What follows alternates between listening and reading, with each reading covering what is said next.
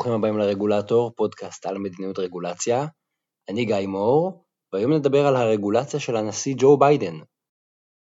כמו שזה נראה עכשיו, ג'ו ביידן עומד להיות הנשיא ה-46 של ארצות הברית, ולהחליף את דונלד טראמפ. בשבועות האחרונים נחשפנו כולנו להמון ניתוחים פוליטיים, דיונים על שיטת האלקטורים ושיטת הבחירות שם, וגם כל מיני דיווחים מהשטח, מהקלפיות, זיופים, כל זה. אל תדאגו, לא נעסוק בכל הבלאגן הזה כאן. השאלה שלנו להיום היא די פשוטה. אם ג'ו ביידן באמת ייבחר לנשיא ארצות הברית, מה תהיה מדיניות הרגולציה שלו, ואיך תיראה הרגולציה האמריקאית בארבע השנים הקרובות. מאחר שרגולציה היא עולם תוכן מאוד מאוד רחב עם הרבה מאוד נושאים, לא נוכל לעסוק כאן בכל הסוגיות, ולכן בחרתי להתמקד בחמישה תחומים. נתחיל בראשון, התחום הראשון הוא הקורונה. המשימה הראשונה של ביידן תהיה להתמודד עם משבר הקורונה, שהוא גם משבר בריאותי, אבל כבר ברור שהוא משבר כלכלי חמור. בפן הבריאותי, ביידן צפוי לממן בדיקות וטיפולי קורונה לכולם כדי שהם יהיו בחינם. וזה כמובן מתחבר לגישה הדמוקרטית הרחבה, למשל כמו של אובמה, של הרחבת ביטוחי הבריאות הממשלתיים. כמובן שיש פה גם היגיון ברור, כאשר בדיקת קורונה עולה הרבה כסף לנבדק, לאדם פרטי, אז יהיו אנשים שלא ייבדקו מטעמים כלכליים, וזה מה שקרה שם באפריל ובמאי וגם עכשיו. עוד רגולציה צפויה היא שביידן כנראה יורה לרשות לבטיחות בעבודה, לאושה, להוציא רגולציה עם הוראות מפורטות של בטיחות במקומות עבודה כדי לצמצם את הסיכון להידבקות בקורונה. יש כל מיני סוגים של עסקים ומפעלים שבהם הקורונה מתפשטת מאוד, למשל במפעלי מזון, וכנראה שביידן ירצה רגולציה מאוד מאוד ספציפית על הנושא הזה. בפן הכלכלי, ביידן כבר הצהיר שהוא יחלק תמיכה כספית מאוד מאוד נרחבת לכל מי שנפגע מהקורונה. זה יכול להתבצע בכל מיני דרכים. החל מימי מחלה בתשלום למי שחולה, שלא קיים כברירת מחדל בהרבה מדינות בארצות הברית, או להטבות למי שנמצא בבידוד, דרך אה, מענקים ועד אה, הלוואות מסובסדות. אבל נראה שבכל מקרה ג'ו ביידן כנשיא הולך להוציא הרבה מאוד כסף. באתר הקמפיין שלו נכתב, ביידן מאמין שאנחנו צריכים להוציא כמה שצריך ובאופן מיידי. המקור הוא ביידן believes we must spend whatever it takes without delay. אז כסף הולך להישפך שם, זה די ברור. חוץ מזה עוד יש עוד שני דברים די ברורים. דבר ראשון, אה, ביידן ירצה להביא תוצאות כלכליות מהירות, והוא ירצה להראות שהוא עושה משהו שונה מאוד מטראמפ. זה בעצם הבטחת הבחירות שלו.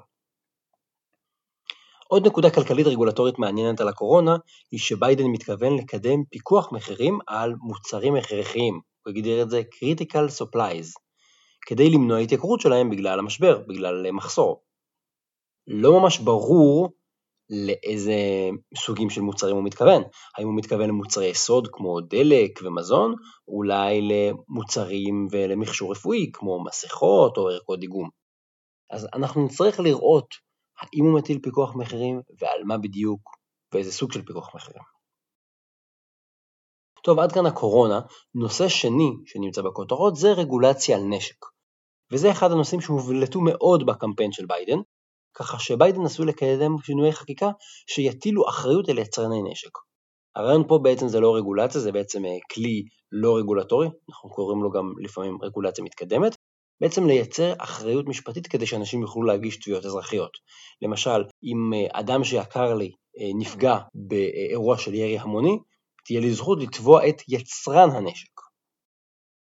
ביידן גם מתכנן לקבוע רגולציה שתאסור למכור ולהחזיק רובי סער, זאת אומרת נשק אוטומטי למטרות צבאיות כמו M16, על ידי אזרחים, וזה כמובן כדי לצמצם אירועי ירי המוניים.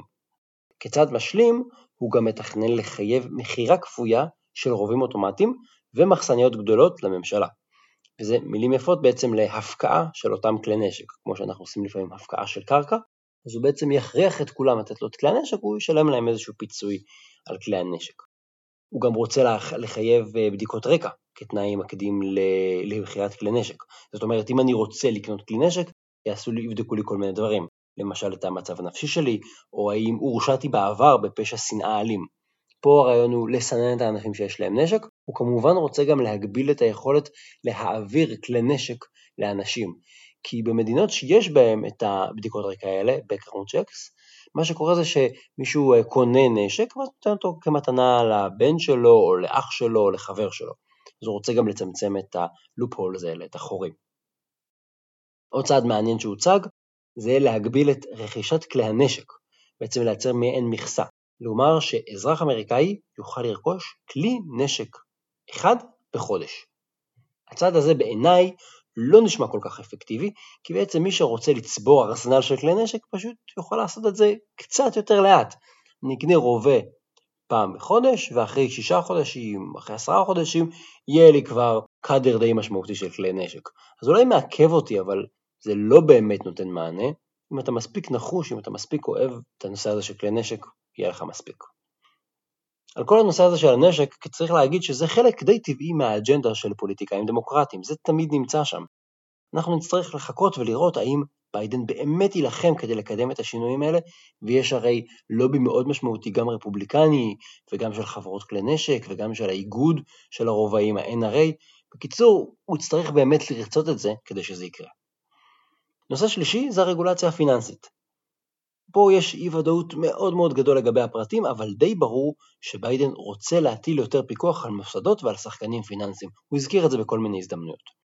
למשל במהלך הקמפיין שלו דובר על הטלת אה, חובות על מנהלי תיקים ויועצי השקעות, כדי שהם לא יוכלו להיות במצב של ניגודי עניינים. בינינו זה די הגיוני בסך הכל.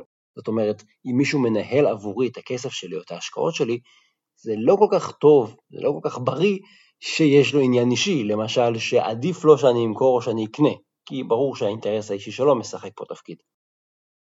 באופן כללי נראה לי מהצד שכל הנושא הזה של רגולציה פיננסית היא לא מספיק חשובה עבור ביידן בשביל שהוא יקדם חקיקה חדשה על הנושא הזה.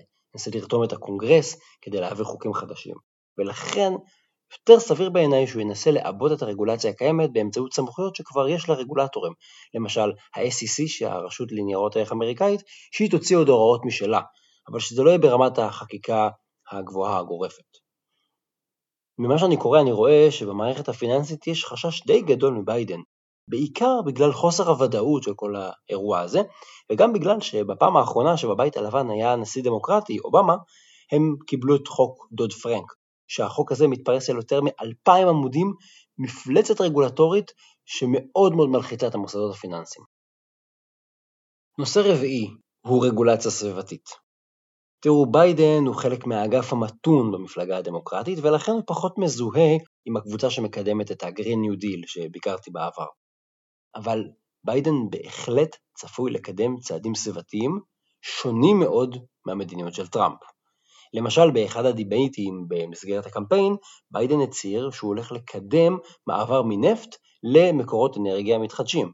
בגדול מה שהוא אומר זה שהוא רוצה להפסיק את הסבסוד שאנרגיות כמו נפט מקבלות, ולעבור לסבסוד הרבה יותר מסיבי ואגרסיבי של מקורות אנרגיה מתחדשים. למשל, הוא גם רוצה שעד 2030 כל התחבורה הציבורית כמו אוטובוסים למשל, שמיוצרת בארצות הברית, הם יהיו כולם עם אפס פליטות. אז בהחלט אפשר לצפות לשינוי מדיניות בהשוואה לטראמפ, כי הוא בעיקר אה, ביטל רגולציה סביבתית, נלחם ברגולטורים הסביבתיים ופרש מהסכם פריז. אין ספק שביידן מתכוון ללכת לכיוון אחר לגמרי. נקודה חמישית היא די אה, צפויה.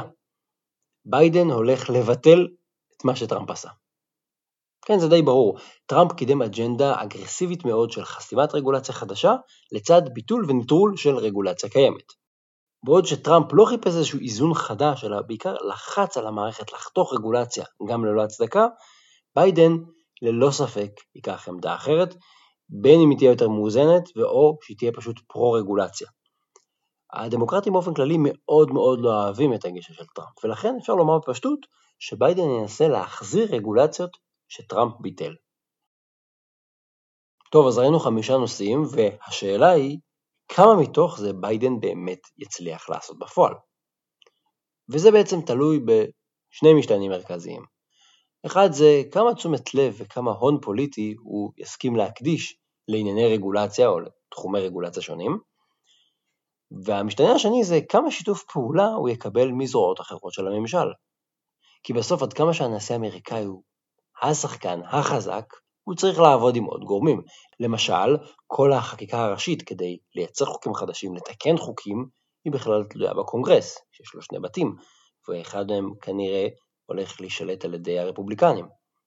ומצד שני, בתי המשפט יכולים לפסול רגולציה שביידן יקדם בעצמו או בעזרת הקונגרס. זה קרה לטראמפ די הרבה. הוא יצר שינוי הרגולציה, הגישו עתירות לבתי משפט, ובתי משפט קבעו שהרגולציה הזאת היא לא חוקית מאיזושהי סיבה, והיא בוטלה. אז יש פה בעצם גם את האמביציה של ביידן, וגם כמה הוא יצליח לעבוד עם השחקנים השונים. אז ראינו חמישה נושאים שבהם ביידן כנראה הולך להציג אג'נדה רגולטורית מאוד מאוד שונה מטראמפ, עם התבלין המיוחד שלו. אני רוצה להציג כבונוס נושא שישי, והנושא הזה קשור לשאלה קצת אחרת. מה טראמפ יעשה אם הוא יפסיד? ואני לא רוצה לדבר כרגע על זה שהוא לא יסכים להתפנות מהבית הלבן וכל תיאוריות הקונספירציה, אני רוצה לדבר על רגולציה. גם אם טראמפ יפסיד, אפשר לצפות שהוא הולך לנצל את החודשיים וחצי שיש לו בבית הלבן, עד ה-20 בינואר, למאמץ כדי להשלים את שינויי הרגולציה שהוא כבר התחיל לקדם. וזו תופעה די מוכרת שנקראת רגולציית חצות, כתבתי עליה בבלוג, גם נדבר עליה בקרוב בפודקאסט, אבל הרעיון הוא שאנחנו רואים שנשיאים אמריקאים מייצרים זרם די אגרסיבי של רגולציה ברמת הכמות בסוף הכהונה שלהם. זה ממש מאפיין כמעט כל נשיא אמריקאי ב-40 השנים האחרונות, שממש בדקה ה-90 הם מנסים להשחיל כמה שיותר רגולציה. ולכן, אם זה מה שטראמפ הולך לעשות, מה ביידן יעשה? כנראה שביידן, אחת הפעולות המרכזיות הראשונות שלו, זה לעצור את זרם הרגולציה. למה הכוונה? הממשל האמריקאי הרי מורכב מידי הרבה אנשים, אז גם כשיש לנו נשיא חדש שנבחר ומתחלף, יש עוד הרבה עובדים ברשויות הרגולטוריות שממשיכים לעבוד על שינוי הרגולציה. המפעל הזה ממשיך לעבוד ולייצר. חלק משינויי הרגולציה האלה מבטאים את המדיניות של טראמפ. ולכן אחד הדברים הראשונים שביידן יעשה, יהיה להורות לרגולטורים וליועצים המשפטיים שלהם לא לפרסם בספר החוקים, ב Federal Register, את השינוי הרגולציה החדשים. כי בעצם מה שהוא יגיד להם זה, אל תפרסמו את זה, אל תכניסו את זה לתוקף. ההקפאה הזאת בעצם תהיה עד שביידן ימנה אנשים מטעמו, שיוכלו לבדוק את כל שינוי הרגולציה האלה, ולקבוע מה תואם את האג'נדה של הנשיא החדש, ומה לא. מה נאפשר לקדם בסופו של דבר, ומה אנחנו הולכים לקבור. אז הנה דבר שישי שביידן כנראה יעשה, מעבר ללקדם את האג'נדה שלו עצמו, הוא כנראה הולך לנהל קרב בלימה כדי לחסום את רגולציית החצות של טראמפ. זה בכל אופן מה שאני הייתי ממליץ לו לעשות, ואני מקווה שהוא מספיק חכם כדי להכיר את התופעה הזאת ולדעת שהוא צריך להתמודד איתה. כמובן שלא כיסינו פה את כל הנושאים, כי יש רגולציה על חברות טכנולוגיה גדולות, שמאוד גם בכותרות לאחרונה, יש רגולציה על תשתיות ועל מניעת אפליה ובטיחות מזון ותעופה ופרטיות וזכויות עובדים ועל מימון מפלגות ועל רישוי מקצועות וסחר בינלאומי והמון המון נושאים. אז אי אפשר פה בפרק קצר ככה לגעת בהכל, ניסיתי לדגום כמה נושאים כדי לראות גם מה אה, ביידן אמר שהוא הולך לעשות וגם איפה יש אי ודאות לגבי הדברים שביידן יעשה וגם איזה הבדלים יש מול טראמפ. מה שכן בהחלט יהיה מעניין לראות מה ממשל ביידן יעשה ואיזו אג'נדה ואיזו מדיניות רגולטורית הם יבחרו לקדם. אז אנחנו נמשיך ונעקוב. זהו, עד כאן להיום, תודה רבה שהאזנתם לעוד פרק של הרגולטור. אתם מוזמנים לעקוב אחרי גם בבלוג וגם באתר regulator.online, התכנים משקפים את דעותיי בלבד.